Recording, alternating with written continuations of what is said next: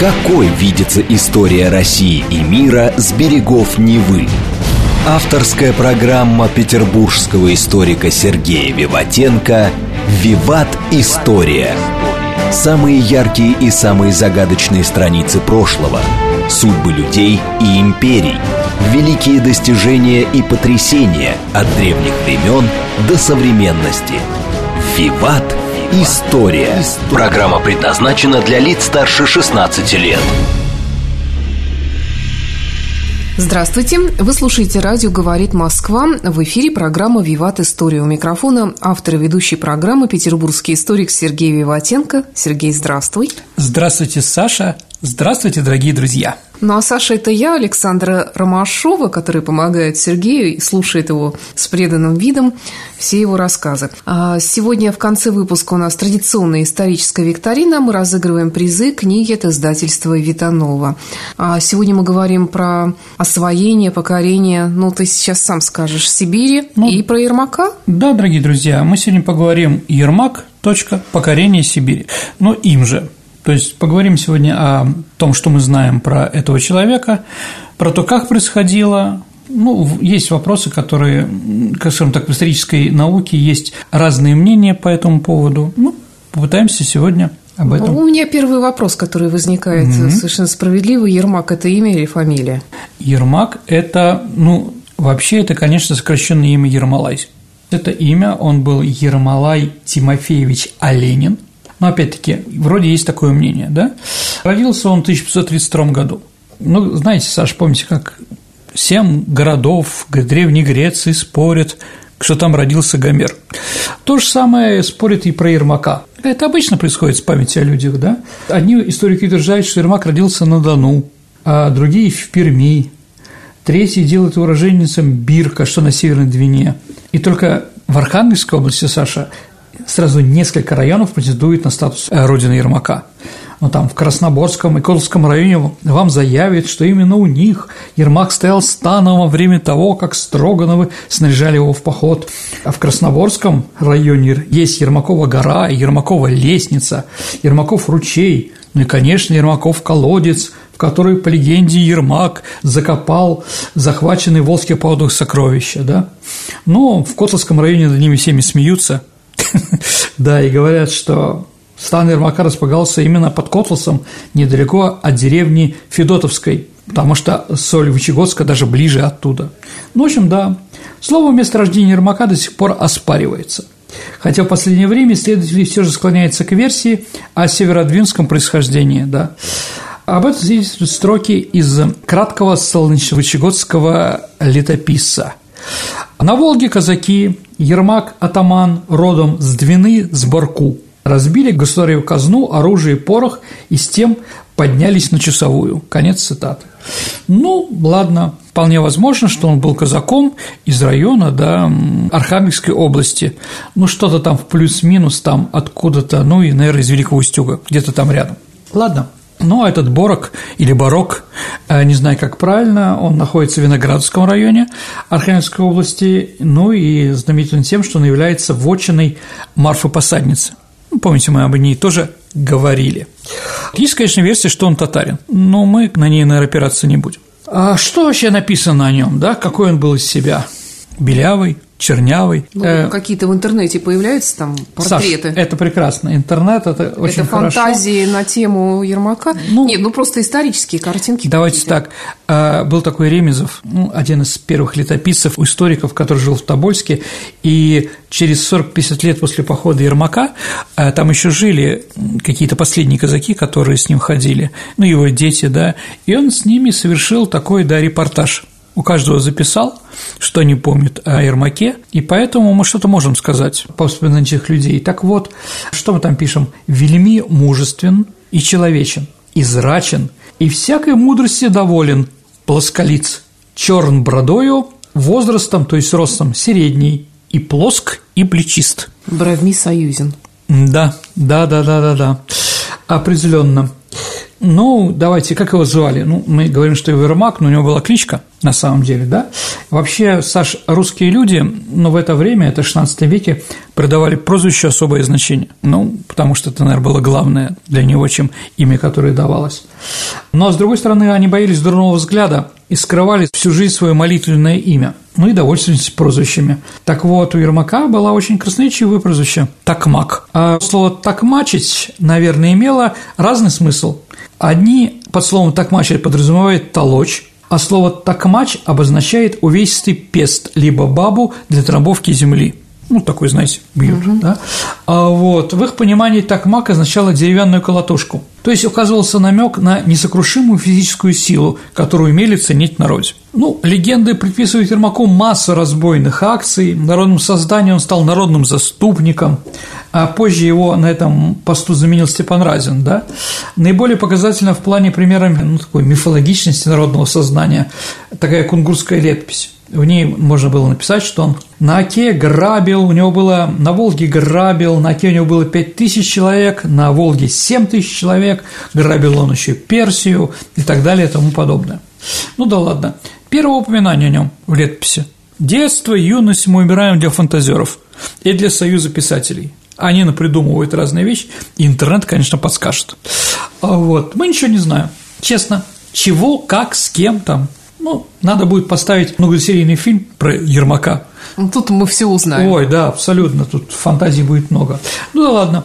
Итак, в 1581 году комендант Могилева, а Могилев это польский, ну, Речи Посполитый, город по фамилии Стравинский, прислал Баторию, своему королю, а, подробный отчет о действиях царских полков против его крепости в годы Ливонской войны – и в нем он старательно перечислил имена всех воевод, принявших участие в нападении на его город. Последним в этом списке значился Василий Янов, воевода казаков Донских, и Ермак Тимофеевич, атаман казацкий. Конец цитаты. То есть на Волге, как он бегал и грабил, таких источников нет. Но что он воевал на стороне, был в русской армии во время Ливонской войны и воевал в Прибалтике и в Белоруссии, вот доказательства этого есть. Итак, 81 год, он очень характерный. Ведь у нас же ведь во многих источниках пишется, что в 81 году он уже пошел на Сибирь. Не соизмеряется, вряд ли пошел, да? Поэтому и ученый, в первую очередь э, Руслан Григорьевич Скрынников, да, говорит, что эта дата неправильна. Итак, на русско-польской границе во время Ливонской войны с января 82 года наступило перемирие – а Ермак и его станичники выбыли из государственной службы и должны были позаботиться, как тогда говорили, о зипунах и о пропитании. И поэтому они ушли. А следующее упоминание о нем – это река Яик. Саша, как сейчас называется Яик? Река Урал. И собрал там воинский круг. А среди казаков оказалось два мнения. Было два предложения. Первое предложение такого казака Барбоши с товарищами, который не верил никаким обещаниям властей и предлагал грабить Волгу. Как это делалось до этого? Худо-бедно, да? А вот, а второе предложение, которое поддержал Ермак, это служить Строганову. Ну, после того, как Барбош и его сторонники покинули круг, сказали, вы сами по себе, мы сами по себе. А, в общем, да, Ермака перешло большинство, и он двинулся как раз в Пермский край. А кто вместе с ним был, какие фамилии, имена мы знаем, да, атаманов так называемых, да, это Матвей Мещеряков, Мещеряка, извините, Яков Михайлов, Богдан Брязга, Черкас Александров. А вот также от воровских казаков, которые не все шли с Барбошей, были, был атаман Иван Кольцо, Никита Пан, Сава Балдыря. Ну, прозвище, Саша, вижу по твоему лицу, красочные очень, запали тебе. А, вот, но они указывают о самом разнообразном э, происхождении этих самых товарищей. Ну, Черкас и Пан – это, значит, выходцы из украинских и польских земель, да? а Шуянин – это, значит, э, Шуи, Мещеряк – значит, смещеры. Был еще такой темниковец, ну, есть такой Темников, не знаю, может, оттуда, может, не оттуда, может, на один глаз слепой. Вот, Клички дают некоторые представления о прошлом казаках и о личных особенностях, да? Давайте немножко расскажу о казаках того времени, вообще о тех людях, которые в то время воевали. Казаки, которые мы знаем, там только шашка казаку или только лошадь казаку, да, никак не подходят. Казаки того времени на Волге – это не, не лошадники, что ли. э, они селились в диком поле, основывали свои вольные казачские общины, а дикое поле, Саша, это приграничье. Ну, еще раз, фронтир, да, такой, который не принадлежит никому вроде. И оттуда грабят и мусульмане, и татары, и непонятно кто, да, ну и русские казачки тоже там селятся, кому повезет.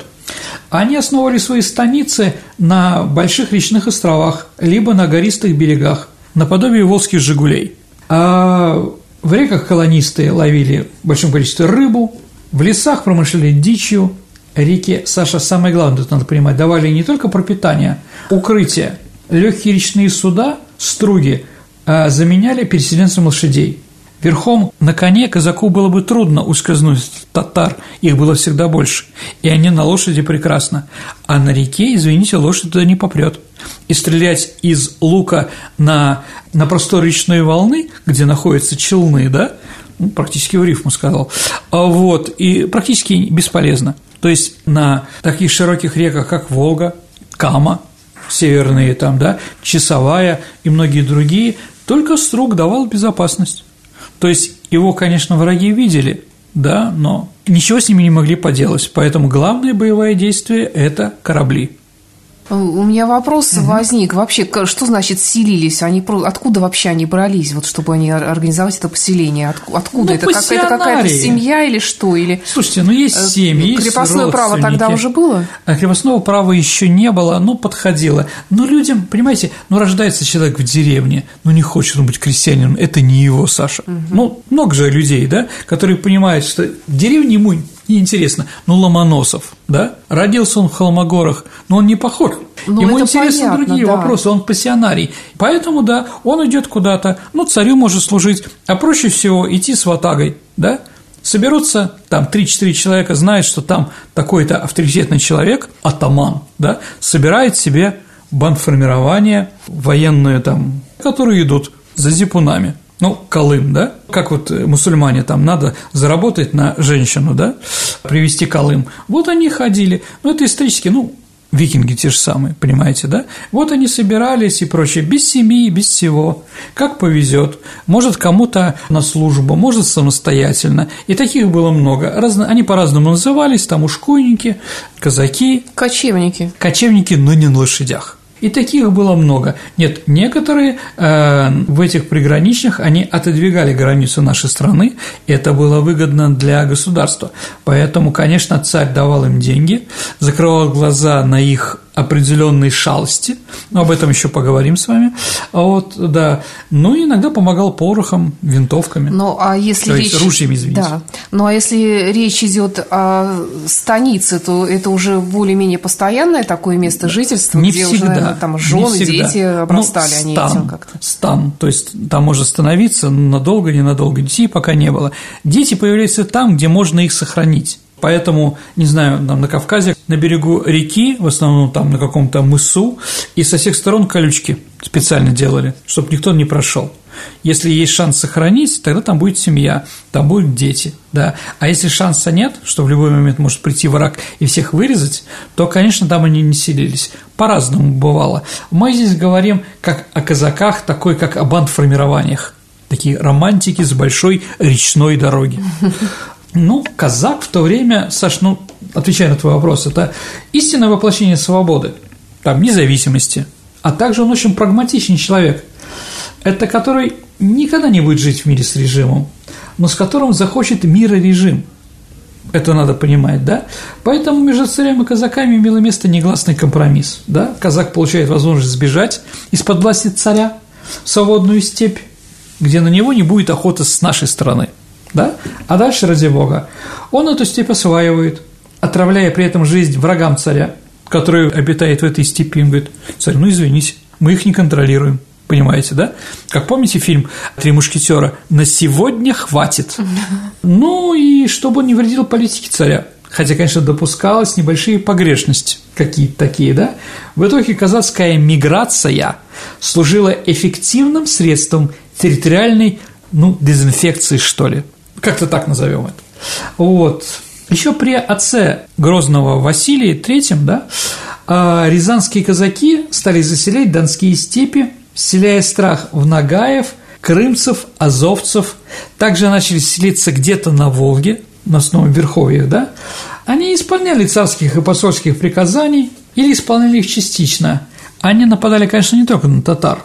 Доставалось, конечно, и царским людям, которые заезжали по Волге. Грабили послов других стран, бухарских, персидских, все время эти жалобные грамоты приходили, там, побили нас твои людишки и прочее, да. Но казаки, еще раз, всегда были идеальной боевой силой. То есть они не сеяли, не жали, а Нет, промышляли в меньшей степени, еще раз, грабежами. Рыбой, охотой. Угу. Но так уж сидеть там и пахать нет, это не их в то время было. Угу. Пахать ничего. Пусть пашут крестьяне, да, а они занимаются другим, да. Договориться с ними было очень просто. Саша, как думаешь, как? Деньгами? Конечно. Чтобы кто-то достаточно оплатил их труд. И в Приурале, Саша, нашелся такой наниматель – Строганов. Пару слов о них. А во время княжения Василия да, Строговы начали осваивать земли на северо-востоке. А это нынешняя Коми, это нынешняя Вятка и нынешняя Пермь. Да. А в царстве Ивана Грозного Строгановы продвигается дальше на восток, в область Камы. В 1958 году Григорий Строганов просит у царя земли, лежащие ниже Великой Перми, по реке Каме и до реки Чусовой. А в этих пустынных местах Строгановы планировали поставить город. На новых землях закреплялись они основательно. Даже по внешнему виду их построек было понятно, что русские пришли в Приурале навсегда. Царь дает свое согласие, ставит следующие условия. Ну, понятно, что эта земля ему тоже не принадлежала. Ну, он сколько угодно может, там, как Наполеон подарил Павлу Индию, да? Ну, Иван Грозный им дарит Пермь, да, ставит условие какое, чтобы купцы в этом городе торговали, чтобы были установлены соляные варницы, соль была главным консервантом, мы уже говорили об этом, социальным ресурсом, ну, как сегодня бензин, без него никак. Рыбу разрешали ловить без оброка, а если будут обнаружены залежи руды, то не разрабатывать эти рудники. Все возможные привилегии были дарованы на 25 лет Строганову. Вот у них было время, когда чего-то захватить. Ну, как Остинская компания – Понимаете, да? Очень похожая колонизация Сибири, колонизация Северной Америки, Канады, да, вот все это достаточно близко и интересно. Ну, царь дает право на освоение этих земель, не давая никаких средств для помощи. То есть сами как хотите. Но главное, что надо было купить Строганом, это, конечно, воевая помощь поскольку всегда существовала угроза нападения каких-то приуральских, изуральских народов, татар, да, и прочее. Итак, став, впрочем, ногой в Прикамье, Строганова почувствовали себя там господами. Несмотря на всевозможные трудности, они основательно обустроили свои новые владения. Там были основаны такие, такие городки, как Канко, Каргедан, потом стал называться Орел-городок, да, Чердынь и другие. Ну, что это? Ну, это э, чистокол, в центре церковь, конечно, какие-то башни, где стоят пушки, огнестрельные орудия, да. Срубы были покрыты глиной, э, на открытых участках камнем, по углам эти самые башни, а так как пушки были вести далеко, поэтому Строганов, хотя сказал, что никаких руд он не будет добывать, добывали и делали в Орле, да, у него был свой литейный двор – Научился он и его товарищи лить пушки и ковать стволы для пищали. Еще раз, они были автономные. В 1981 году а, ситуация немножко изменилась. В августе 1981 года, как раз первое упоминание о нем, да, случилось такое событие. А нагайцы, которые, кроме того, что грабили, они еще с послом шли в Москву. И там в районе Самары на них напали как раз уже нам известный Иван Кольцо, Богдан Барбоша, Сава Балдыря и другие прекрасные люди. А бегством шли всего 25 человек, остальные были убиты, разграбленные, посла побили, ну и Москва отреагировала отрицательно. Был дан приказ арестовать Кольцо его товарищей, если удастся, повесить. И поэтому они решают идти к Строганову. Почему так царь отреагировал именно на это, хотя грабили и до этого, а критические моменты Ливонской войне? Шведы взломали русскую оборону, захватили Нарву, наши крепости Ям и Копорье, поляки стояли под Псковом, и еще расширять конфликт на востоке и на юге нашей страны с татарами нагайскими, которые были по всей Волге, мы, конечно же, не хотели. И поэтому, да, вот объявили, что они будут наказаны. Итак, казаки выбрали Строганова. ну и потом туда уже пришел Ермак. А многие историки считают, что поход Ермака, о котором сейчас будем говорить, он произошел от желания Строгановых царя. Итак, 71 год, давайте там за 10 лет еще раз. Крымцы сожгли Москву. Подстрекаемые ханом восстали казанские татары, черемисы. То есть, э, то есть все вот эти кичевые народы, которых мы военным усилием и волей заставили подчиниться, они снова подняли голову. И поднял голову хан Кучум. Это сибирское ханство, последнее, которое, ну, кроме крымского, которое мы не контролировали в то время, он тоже решил, что нашло время ударить нам в поддых, да, перейти через Урал и напасть. А вот, там еще начали черемисы вместе со стеками, башкирами грабить Прикамские области – Грозный написал Строганову, чтобы они выбрали у себя военного главу, набрали казаков и подавлять мятеж этих племен. В 1973 году, да, но это хорошо сказать, надо что собрать, в 1973 году родственник Кучума, сибирский царевич Мамиткул, перешел таки через э, Урал и пытался напасть на строгановские города. Строгановы сообщили, что зауральские ханты и манси просят защиты у царя от сибирского хана – и готовы платить дань. Наверное, главное в этом предложении были готовы платить дань. Строганову выразили свою готовность продолжить осваивать эти земли и просят царского указа перейти через границу через Урал. В 1974 году Иван IV удовлетворил просьбу Строгановых и разрешил построить им крепости. Еще раз, что он разрешил, это не значит, они начались. Но в то время, когда Строганов все таки это решил, да, это было 81-82 год, он вспомнил об этом решении и предложении царя. И как раз под это предложение и собирал Строганов частную военную компанию какие-то ЧВК, да? А вот в эти ЧВК вошли и отряды Ермака. Когда Ермак прибыл с Яйка в 1972 году в Приуралье, он узнал, что один из татар появился в окрестности Соликамской и начинает грабить, да? Ловить его по Перскому краю, где были тайга и прочее, было казакам тяжело. Ищи их, не ищи, были проблемы, да? И Ермак мгновенно для себя уяснил, какие огромные возможности таит для него эта ситуация. То есть пока татары из Сибирского ханства бегают в Приурале, грабят Строганова, да, он может спокойно перейти через Урал, где нету татарских войск. Поэтому говорить о том, что его туда Строганов послал, нет, конечно. То есть царь Иван IV и Строгановы были к сибирской экспедиции причастны, но очень субъективно, то есть неактивно, да, вот, да, Иван Грозный объявлял, идите завоевывайте, Строган тоже собирал, но ситуация в стране была совершенно другая. И московские власти еще раз решительно воспротивились по ходу Ермака. Им еще воевать с Сибирским ханством тоже не хотелось. Иван Грозный не желал иметь лишнего противника в лице Сибирского ханства, и даже в Чердынь, это столица Строганова, для контроля этой ситуации был послан воевода Перепелицын.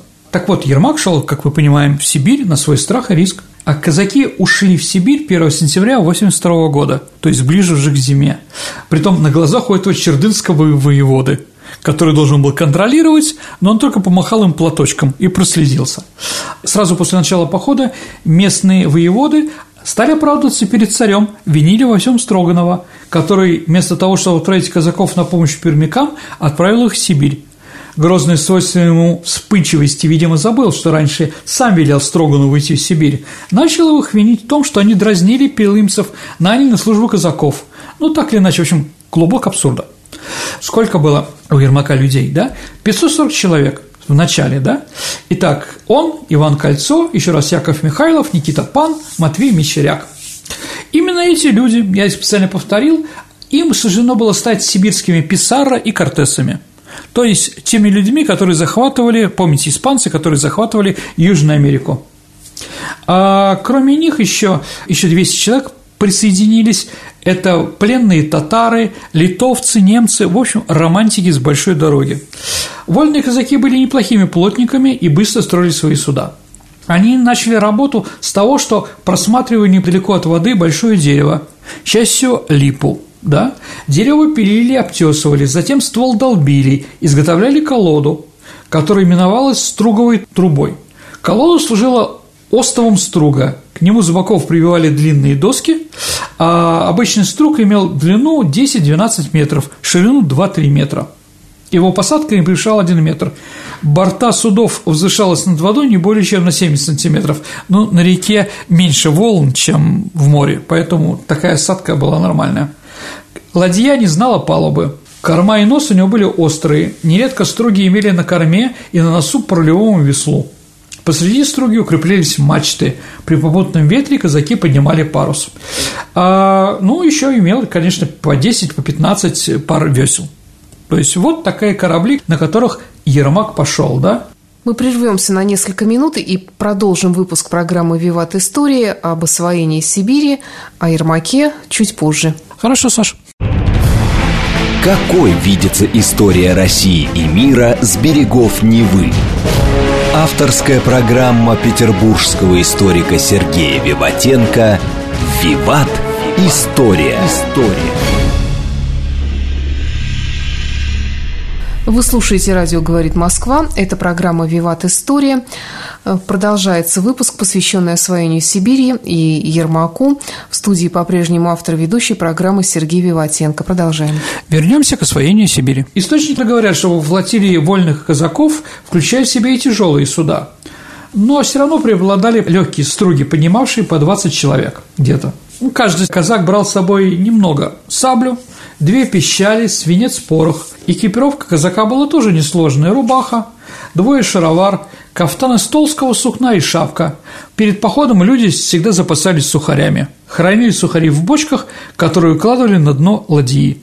Сухари извлекали через отверстие, затыкающееся втулкой. Сверху того э, казаки брали ячмень, из которого варили себе кашу и готовили некоторые напитки. Ермаковцы проделали путь часовой на Иртыш, то есть за Урале, не как всегда это было за три года, а за 2-3 месяца. Вообще возникает вопрос, физически это вообще возможно, как пишут наши летописи, да? А вот, за такой малый срок. Но вот в 70-е годы студенты Пермского университета провели эксперимент. Они повторили на лодках путь Ермака, и на это, Саша, у них ушло 4 месяца. То есть, значит, реально это или нереально? Как вы считаете, Саша? Ну, почему нет? Конечно, реально. Этот пример подтвердил, сколько ограничены возможности проведения эксперимента в истории. Да, они же не профессионалы. Они же никогда этим не занимались, не строили ничего. Оценивая их опыт, надо учесть, что за прошедшие 400 лет уральские и сибирские реки сильно обмелели. Лодки студентов – не быстроходные казачьи струги, да и студенты, извините, не казаки.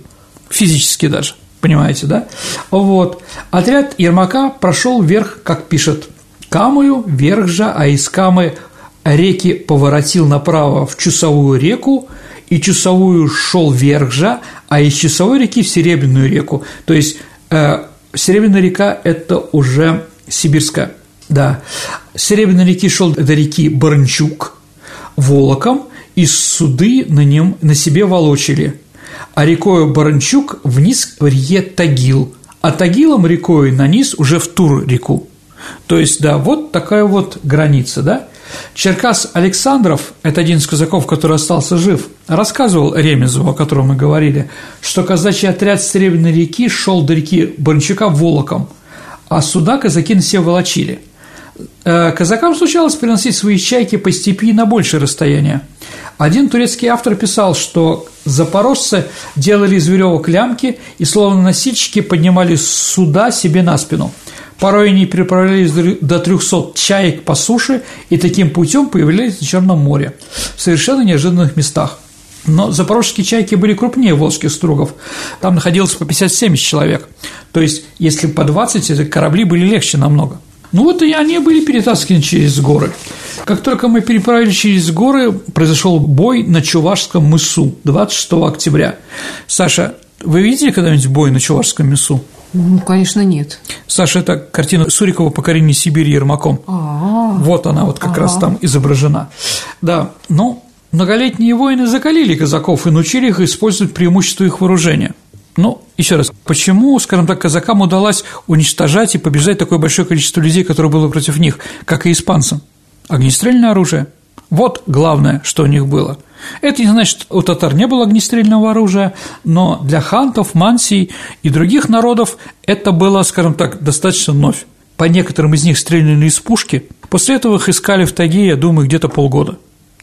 большую часть этого войска, да, поэтому конечно, и удача была на стороне казаков. А с другой стороны, казаки понимали, что любое поражение – это их гибель. Шансов попасть в плен, выжить, чтобы их выкупили, ну, не, не какая-то сказки просто, да, поэтому любой бой как последний. А вот, они старались поразить врагов меткой пальбой, и лишь затем брали за сабли и довершали разгром врага на суше. А руководил татарами в Чорском некто Мамиткул, который приказал своим воинам атаковать, это было как раз и нужно Ермаку. То есть он их своим маневром заставил выйти из-за укреплений напрямую наводку своих пушек и ружей. Убийственным огнем, да, ханские воины разбежались сразу же, а Мамиткул еще пытался собрать свою подле себя конницу, но шальная пуля его бросила на землю, он был тяжело ранен, и поэтому, оставшись без руководства, они все побежали. Никто из казаков не был убит. То есть вот такое вот первое сражение.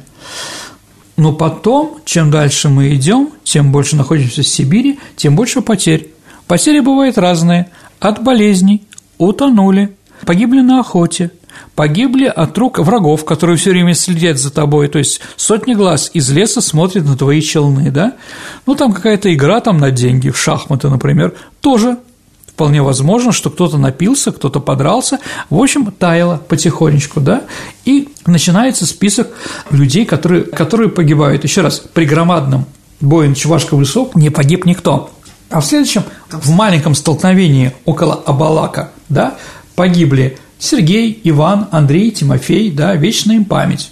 Но так в синоднике было записано, да, то есть люди погибали. Редели, да.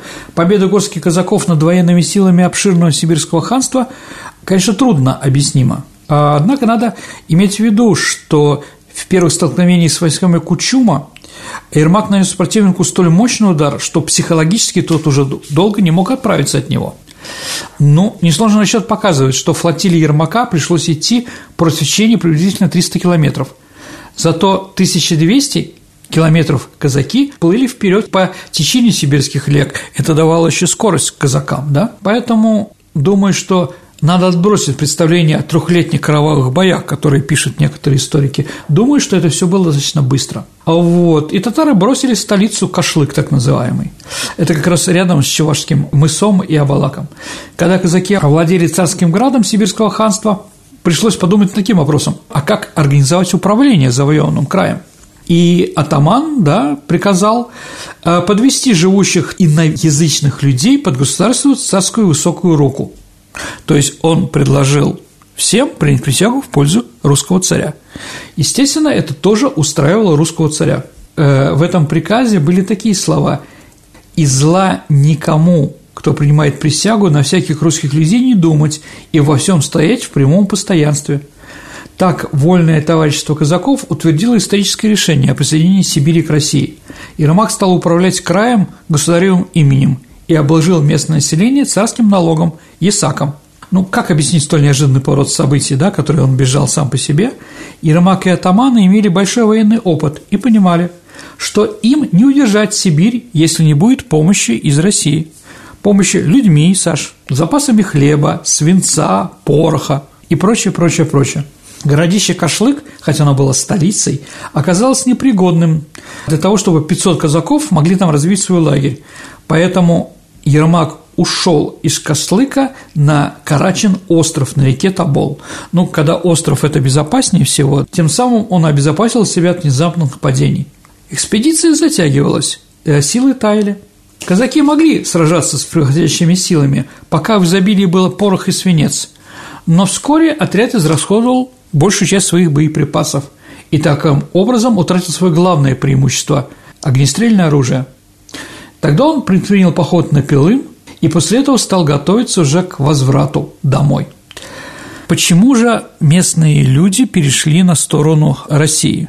Почему неожиданно пришли какие-то 500 человек, и все остальные, которые до этого принимали присягу в пользу татар, а неожиданно перешли к нам?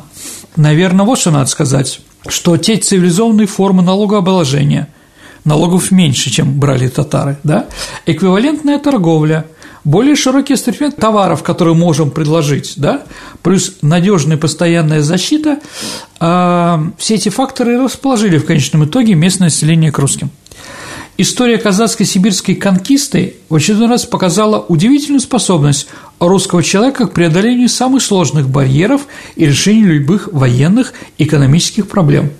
В следующем году, в 83-м, а, в Москву Ермак посылает 25 человек – такая делегация. И на одном или двух стрелах казаки повезли царю собранный Исаак, пушнину. Пушнина интересовала нас больше всего. Почему? Потому что, ну, пушнина у нас закончилась, ценные меха, а Европа как раз ее ждала. Это единственный товар, который мы могли, ну, один из главных товаров, который интересовал в нашей стране европейцев, именно пушнину. Когда они туда приехали, к сожалению, ну там подарки были встретены очень хорошо, но советники царя не поняли точное представление о положении дел в Сибири. Блестящие успехи казаков внушили ему уверенность в том, что сибирское взятие не потребует значительных военных усилий, и поэтому, как не просили казаки большого количества, к ним привезли не так много помощи во главе с князем Семеном Болховским. Пока они собирались, пока ехали, все время проходило. На второй год пребывания в Сибири Ермак и его товарищи столкнулись с реальной угрозой голода. Да, запасы зерна и круп, привезенные из России, были израсходованы. Когда в Сибирь прибыл Болховский, э, стрельцы с ликованием и на радости одарили их мехами. Но радость изменилась, когда они узнали, что они не привезли с собой никаких припасов. Они посчитали, что там это можно все получить. И зимой начался, начался голод, который люди присланы были с воеводою и с князем Болхонским, и с головами казанскими да свияжскими стрельцы померли в Старой Сибири с голоду, как пишет летопись. И вот Ермак вторично ослушается царской воли. Ну, первый раз слушался, когда пошел в Сибирь, а второй, когда ему предложили там остаться. Он понимал, что нужно уходить, и он стал готовиться к отходу. Но Ермаку не суждено было покинуть Сибирь.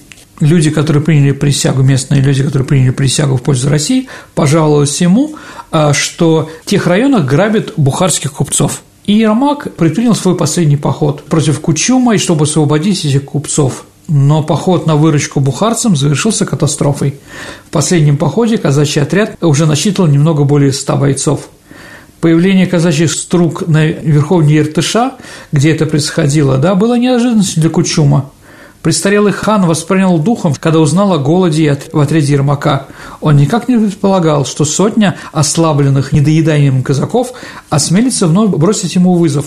И он и его помощник визирь Карача, ну, по-узбекски, э, по-тюркски Карача это и есть визирь, да, э, устроил засаду около мелководного места, которое называется Вигай.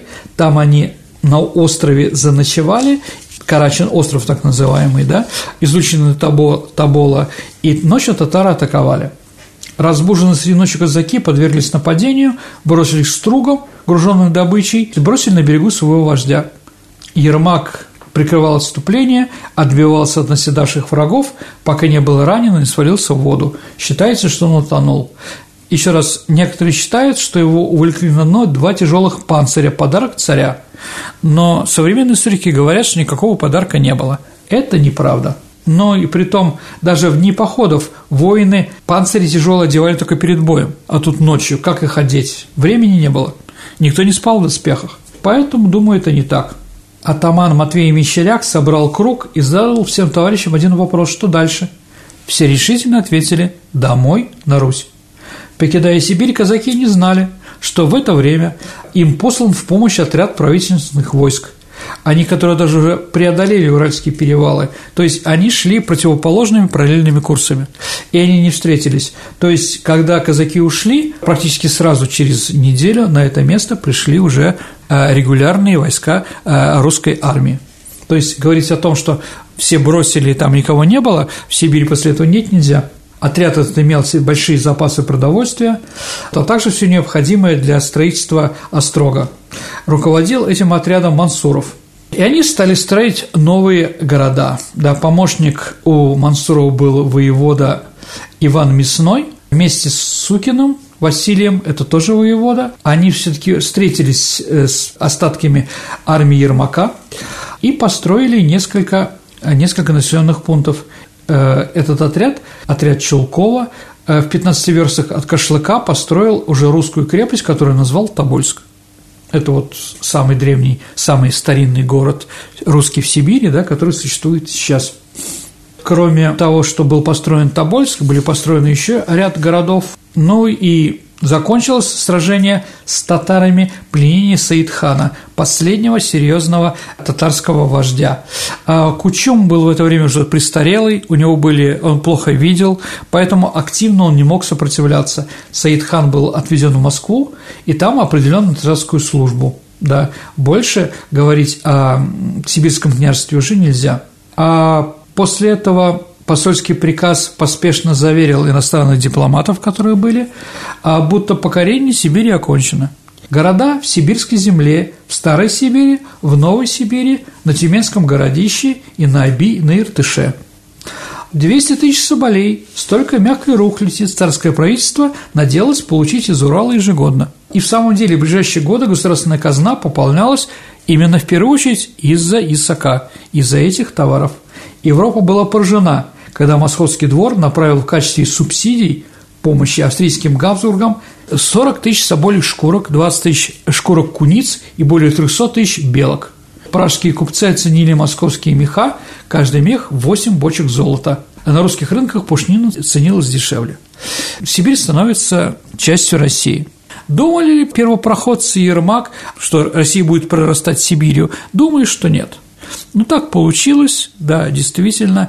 И первый, первый шаг русских казаков во главе с Ермаком сделал то, что после этого Сибирь стала русской. В течение 30 лет после этого, после этих походов, к 1630-38 году Россия, русские люди вышли к Охотскому морю. То есть вся Сибирь была освоена, пройдена, и русский флаг был поднят над Тихим океаном.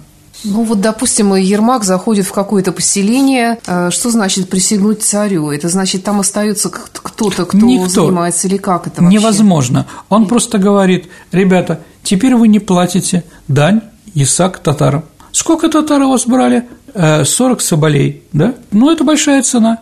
Русский царь – добрый царь, поэтому вы платите не ему, а мне, то есть, ну, в смысле, вы платите не татарам, а русскому царю и мне только 20 шкурок. Ну и потом уже кто-то тот, кто ездил, собирал этот налог. Ну, в общем, да. Или вы раз в год приезжаете, или к вам будет приезжать ага. наш товарищ, который вас будет собирать. Если на вас будут нападать, мы вас защитим. Если какие-то еще проблемы, обращайтесь к нам, мы сделаем все возможное, чтобы вам было комфортно. Все остальное нас не волнует. Нас не волнует, как вы живете, во что вы верите, не волнует, кто у вас руководитель. Все это решайте самостоятельно, вы полностью автономны. Но за внешнюю безопасность и гордое название быть подданным русского царя вы нам платите по 20 шкур. Вот примерно так. Ну, видимо, те татары, которые были за Уралом, в такой степени надоели и от них устали все эти мелкие народы, да, что они сразу согласились. Притом, извините, русских было не так много, кормить их не надо в большом количестве. А сами-то татары не возражали? Ну, кто-то возражал, но потом они тоже присоединились, кто-то ушел. Казахстан нынешний, Бухару и прочее. Ну, в смысле, нападений их никаких не было уже на эти ну, поселения? в основном, еще раз, это уже была не государственная политика сибирское ханство уже не упоминается. Это были просто отряды, там, ну, партизан, скажем так, или отряды таких же, как казаков, да, таких же бойцов, там, да, солдат удачи, которые пытаются заработать на этом, но не более того. Ну, а с другой стороны, русские переселенцы к этому привыкли и на Урале, да, и на Волге, и на Дону, и на Днепре, где только этого не было. Поэтому, да, государство было, э, было слабое, сибирское ханство, и оно было уничтожено. А когда такое вот массовое переселение русских туда началось? Ну, оно практически сразу началось, потому что в районе Тюмени были найдены пригодные земли, на которых можно заниматься зерновыми культурами. Это было главное. И народ туда пошел. В принципе, там климат достаточно хороший, заниматься сельским хозяйством можно, и сейчас там занимаются сельским хозяйством. В принципе, в 10-е, 20-е годы 17 века начинается колонизация. Конечно, это была не громадная какая-то колонизация, небольшая река, поток. Их было достаточно мало, но они были. В конце концов, да, и дальше стали продвигаться. В первую очередь, конечно, продвигались казаки – казаки, которые искали, смотрели, как можно найти, где более безопасно, где интересно, где выгодно, да. Ну вот в 30-е годы появляются уже на Енисее русские поселения, потом в районе Байкала, Якутск, После казаков туда же переселяются простые крестьяне. Или казаки уже тоже перестают заниматься военными делами, женятся, возможно, на местных, возможно, выписывают себе из России, да, и уже занимаются сельским хозяйством. Спасибо, Сергей. Ну а сейчас ответы на ваши вопросы. Напомню, что присылать ваши вопросы исторические можно Сергею и мне угу. в личных сообщениях или в нашей группе ВКонтакте. Вступайте в нашу группу ВКонтакте, группа программы «Виват История», либо на наш почтовый электронный адрес радио «Виват» собака Mail.ru. Вопрос от Андрея. Не могли бы вы рассказать о французских колониальных частях в Первую мировую войну? А именно о так называемых зуавах. Кто был в составе этих частей, кого там ставили офицерами, насколько эффективны были в боях и были ли какие-либо льготы, преференции для ветеранов после службы? Давайте так. А, зуавы, конечно, появились не перед Первой мировой войной, а когда французы начали захватывать Алжир, то там начали эм, в армию э, звать местное население за деньги, да?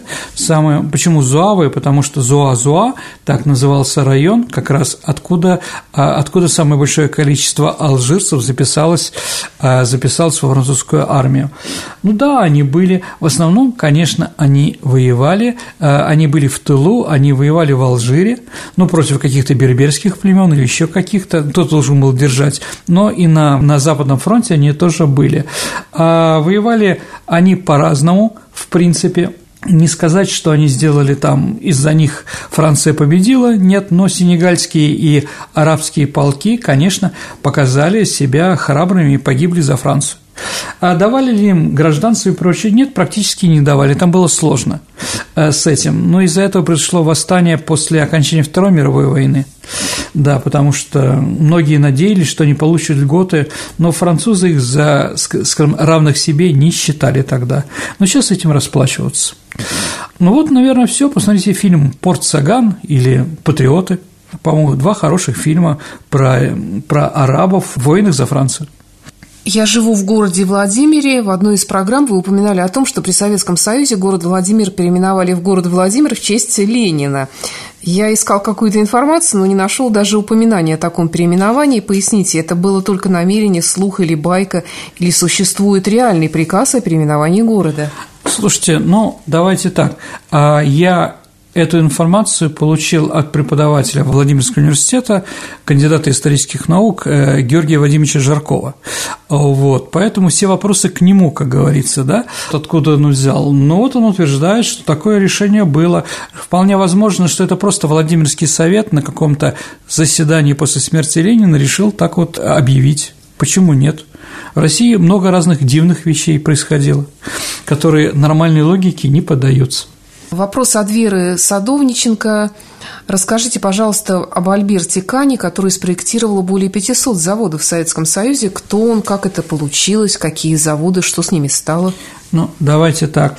А, здесь две ситуации. В Америке была Великая депрессия, а в Советском Союзе индустриализация. Поэтому во время Великой депрессии а, надо было хоть какую-то работу иметь, даже с таким нелюбимым для американской власти а, режимом, как советский коммунистический режим в Советском Союзе. Поэтому не закрыли глаза. У нас были деньги, мы готовы были покупать их технологии. Да, через эту фирму мы покупали, делали заказы на какие-то технологии в США, они строили заводы с нуля до последнего, собирали их в Америке, потом разбирали их, Альберка принимал, да, фирма принимала, разбирали и перевозили их к нам. Например, так было сделано с газом, Горьковским автозаводом. Да? Эта фирма контролировала инженеров, которые приезжают и уже строят у нас здесь американских, которые работали. Да, еще раз, это было взаимовыгодно и тем, и другим. Где-то около миллиона человек работали на заказы Советской России, это значит где-то 4,5 миллиона, если мы говорим про семьи, да, кормились за наши деньги. Американцам это было очень выгодно.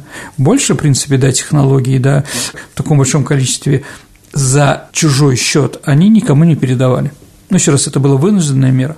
Ну а теперь наша викторина, в которой мы разыгрываем книги от издательства «Вита Новое». Сергей, у нас в прошлый раз была Кавказская война. Угу. Напомни, пожалуйста, вопрос. Вопрос был такой. Что происходило в феврале 2014 года в том месте, где закончилась Кавказская война?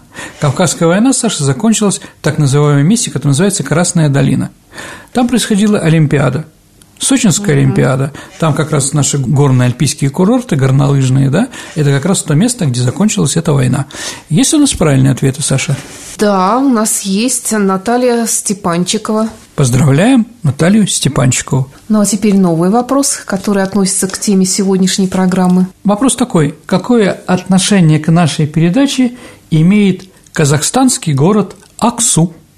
Ваши ответы присылайте на электронный адрес радио Виват собака mail.ru либо вступайте в нашу группу ВКонтакте и в личном сообщении, вот что касается ваших вопросов, то их можно и публично оставлять, а что касается ответов на вопросы викторины, то их лучше отсылать нам в личных сообщениях, чтобы никто не подглядел. Угу. Сергей Виватенко или мне, Александре Ромашовой. Это была программа «Виват История». Спасибо и до встречи в эфире. До свидания, дорогие друзья. До новых встреч.